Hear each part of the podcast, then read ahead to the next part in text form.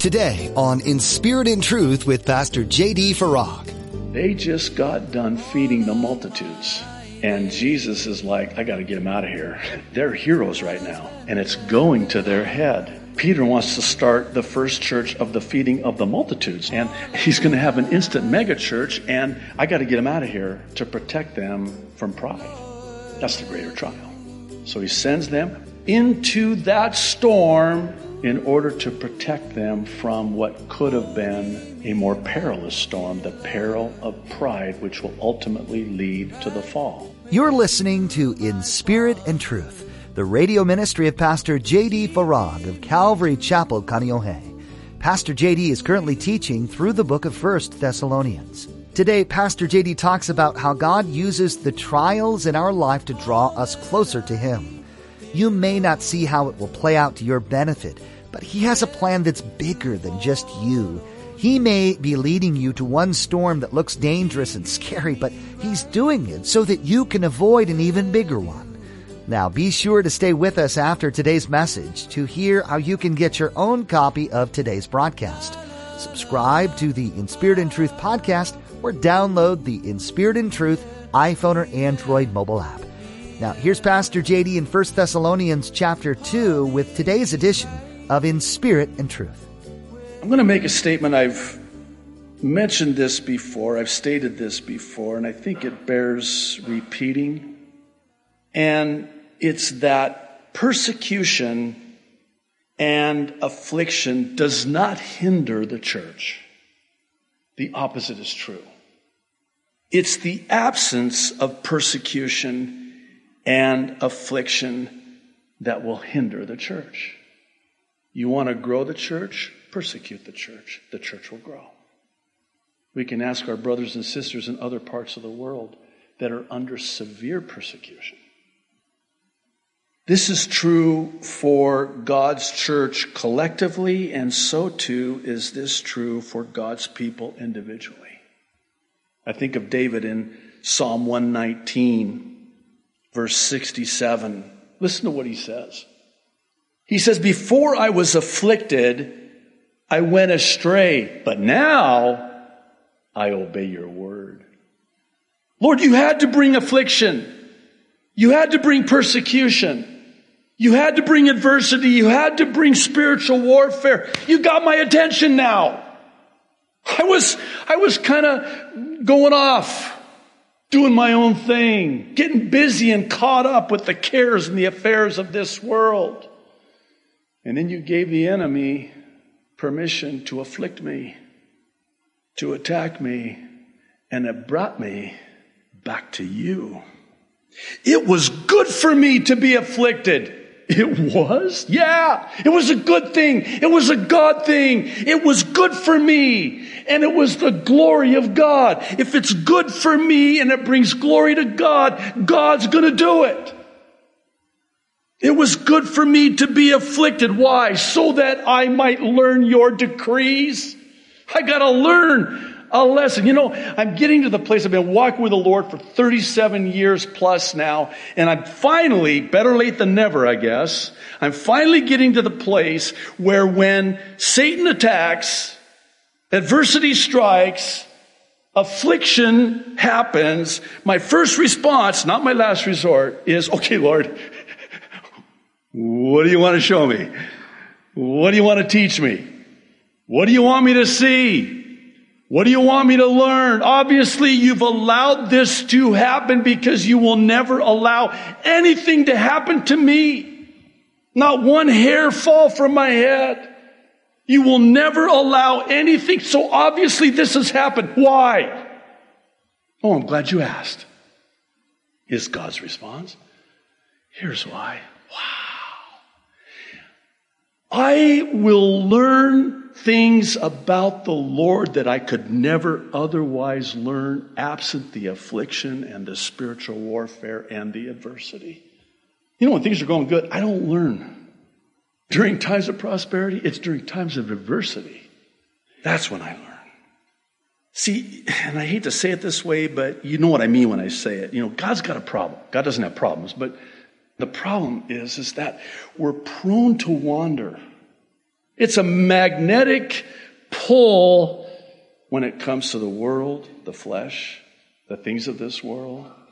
I, I oftentimes wonder if the reason why God called me into the ministry as a pastor and teacher is so that I would be forced to stay in His Word. Because He knows what I'm prone to do. Even this last month, not being in the pulpit. Interesting. My time with the Lord took on a whole new meaning. My time in the Word, my time in prayer, so rich. I'm like, wow, Lord, I don't ever want this to end. To which he said, Well, it has to end because you have to be back in the pulpit. So, oh, Lord, I've been just enjoying this, this time with you. And oh, I just, you've shown me so many things. He knows we're prone to wander. The story is told about that timeless and classic hymn of old Come, thou fount of every blessing. And it's about wandering and going astray. One writer described it this way It is an unfortunate turn of events when a young boy is forced to grow up without a loving father. Thus was Robert Robinson's fate. His dad passed away when he was only eight years of age.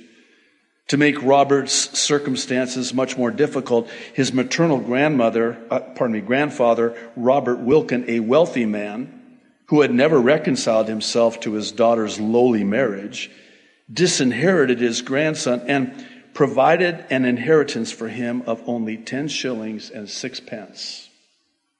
Even in his youth, he endured the hardship of having to be the breadwinner for his widowed mother and himself. As he grew older, he came under the influence of the famed evangelist George Whitefield. On December 10th, 1755, Robinson could not push from his mind a particular phrase used by Mr. Whitefield in one of his sermons. Oh, my hearers, the wrath to come, the wrath to come. Interesting, Paul talks about the wrath that will come upon the Jews who did this. He was wondrously converted and became a minister of the gospel, first in a Baptist church, then in a Methodist church, and later in other denominations. In one location, his congregation grew to 1,000 in attendance. Unfortunately, and for some unexplained reason, he became altogether unstable and unhappy. His Christian beliefs and training seemed of little importance to him. On one occasion, years later, he found himself the fellow passenger of a young lady on a stagecoach. It is reported that she began to sing to break the monotony of the trip. And what did she sing? Come, thou fount of every blessing. Tune my heart to sing thy grace, streams of mercy never ceasing. Call for songs of loudest praise. Teach me some melodious sonnet, sung by flaming tongues above. Praise the mount, I'm fixed upon it, mount of thy redeeming love. Oh, to grace, how great a debtor daily I'm constrained to be. Let thy goodness like a fetter bind my wandering heart to thee. Prone to wander, Lord, I feel it. Prone to leave the God I love. Here's my heart, Lord. Take and seal it seal it for thy courts above. As she finished singing, the young woman asked Roberts what he thought about that song. His startling reply, Madam, I am the unhappy man who wrote that hymn many years ago. And I would give a thousand worlds if I had them. If I could feel now as I felt then. You might be here today, and it's been pretty rough, and it seems that God's given Satan permission to sift you. And you're sitting here in this church, sifted as wheat. Don't despise it. Don't dismiss it. Embrace it. It's God's way of bringing you back to Him. Can I say it this way? He misses you. He loves you. He wants you back. He misses that time that you would once upon a time have with Him. That intimacy. And He had to use the devil. By the way, important, don't miss this. Thank you, Lord, for reminding me to say this. The devil is God's devil. What? Yeah. The devil is God's devil. He's not God's opposite. He's not all powerful. He's not all present. He's all, not all knowing. Only God is. He's not God's opposite. And I think we do err greatly when we imagine that Satan is equal to God. He's not.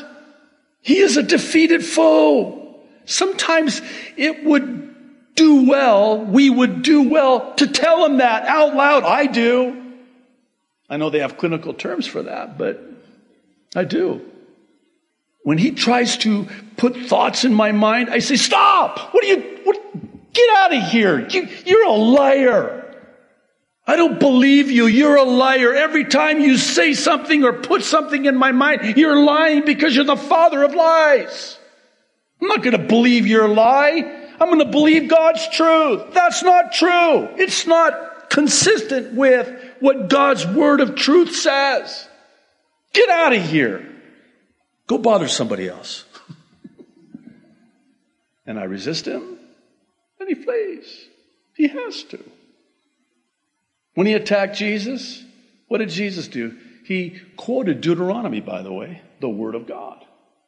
And sometimes God has to allow the enemy to attack because it brings us back to Him, to His Word. Here's the second reason in verses 17 and 18, and this is a biggie. It's to protect and redirect our paths. Let me explain this one. Verse 18 to me is one of the most stunning verses in all of Scripture. And the reason is, is that Satan was actually allowed to block the Apostle Paul from going back to Thessalonica, which he longed to do.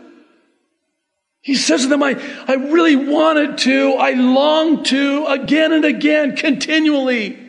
Couldn't stop thinking about it. I want to go back to the Thessalonians, see how they're doing. But Satan blocked me, and God allowed him to block me. Why? Why would God allow Satan to do that? That doesn't make any sense. You would think that God would certainly open up that door for Paul to go back and see how this church is doing. God allowed Satan to block him because God was actually protecting Paul and redirecting Paul. You know, sometimes God will allow the enemy to attack us in order to protect us from a greater trial. I know I need to expound on that. You remember when the disciples were told by the Lord to get into the boat onto the Sea of Galilee and he would meet them on the other side?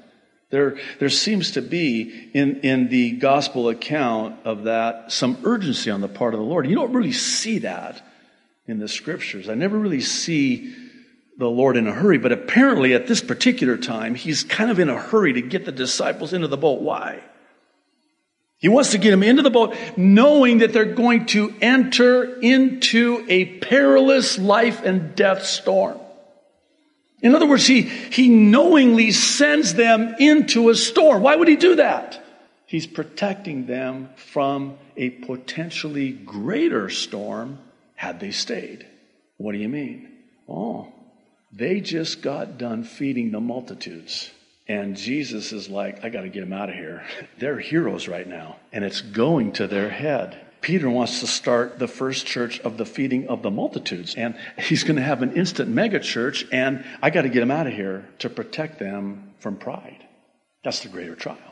So he sends them into that storm in order to protect them from what could have been a more perilous storm, the peril of pride, which will ultimately lead to the fall.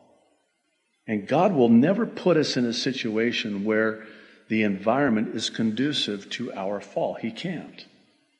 Conversely, He will always put us in a situation that is conducive to our obedience to Him. In other words, you can be right smack in the middle of a trial, a perilous storm. Maybe you're here today and you're in one of those storms and it's shaking you.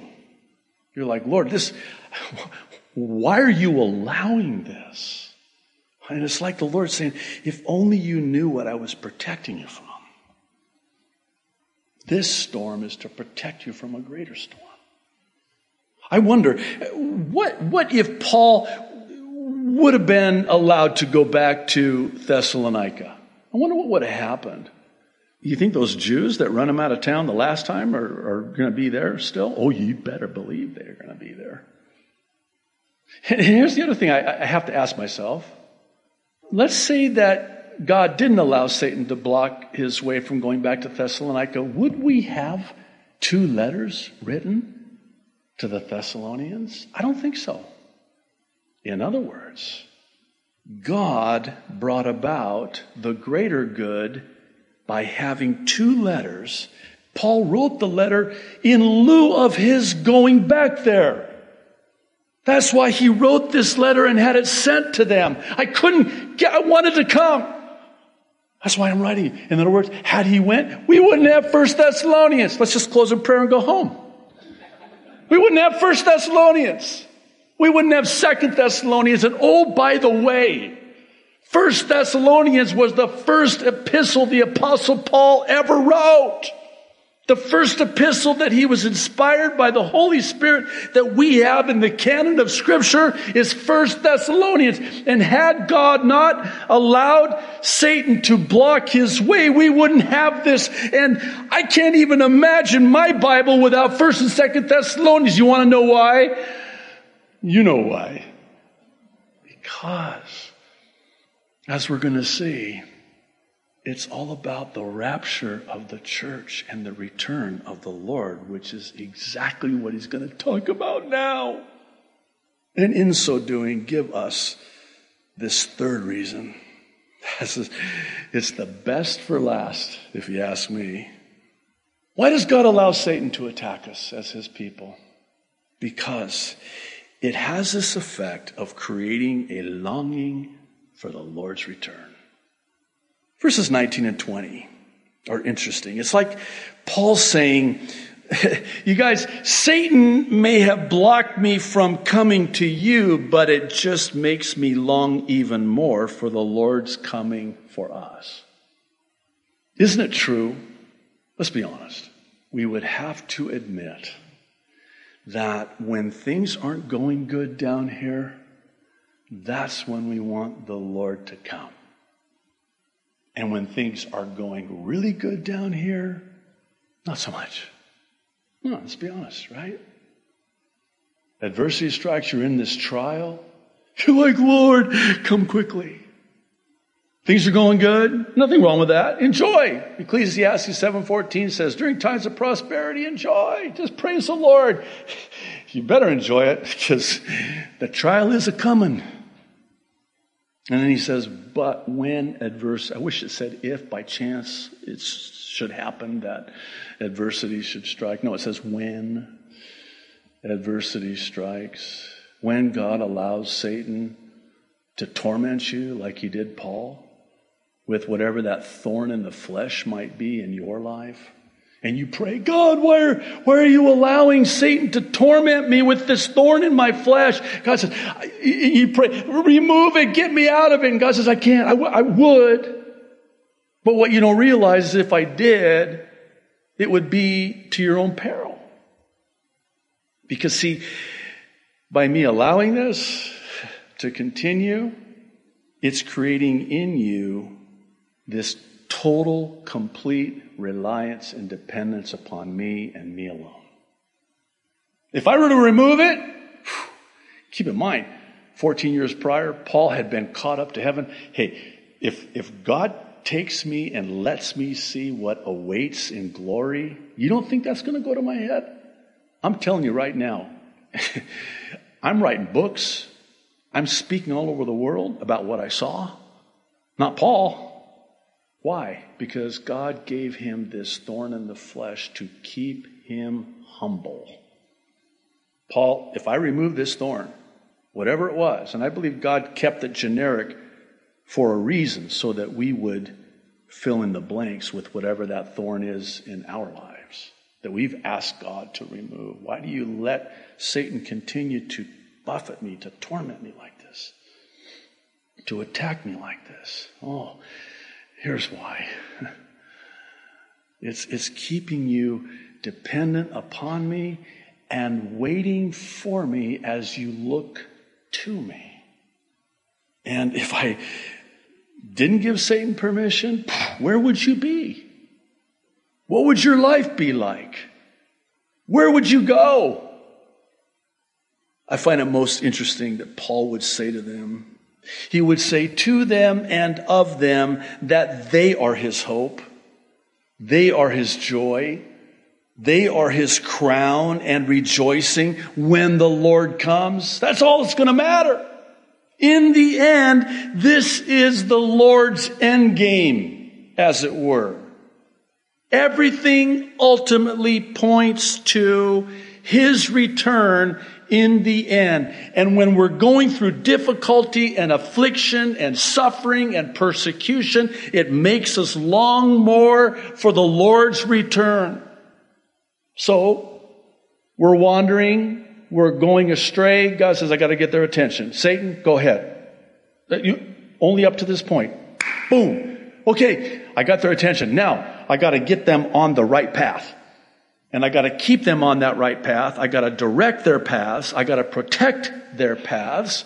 And then once they're on that right path, now that I've got their attention, I want them to also focus their attention on me and my return. Isaiah says it like this Happy is he whose mind is stayed on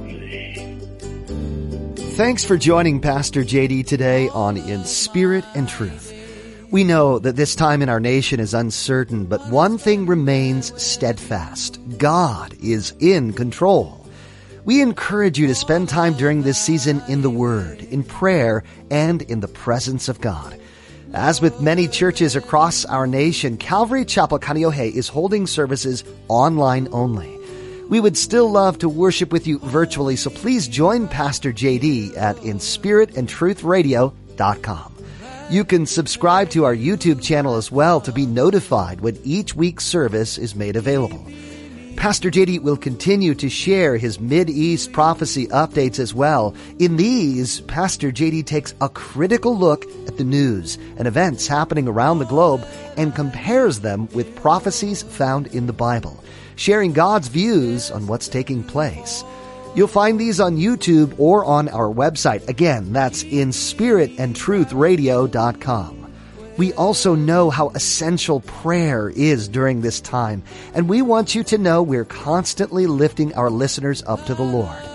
Is there anything specific we can be praying for you about? If so, send an email to us at office at calvarychapelkaneohe.com.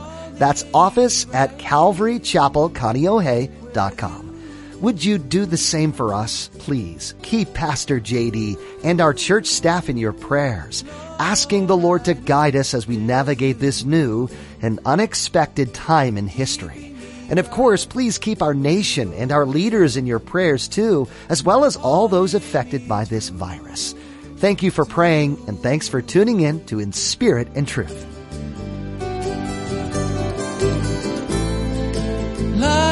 love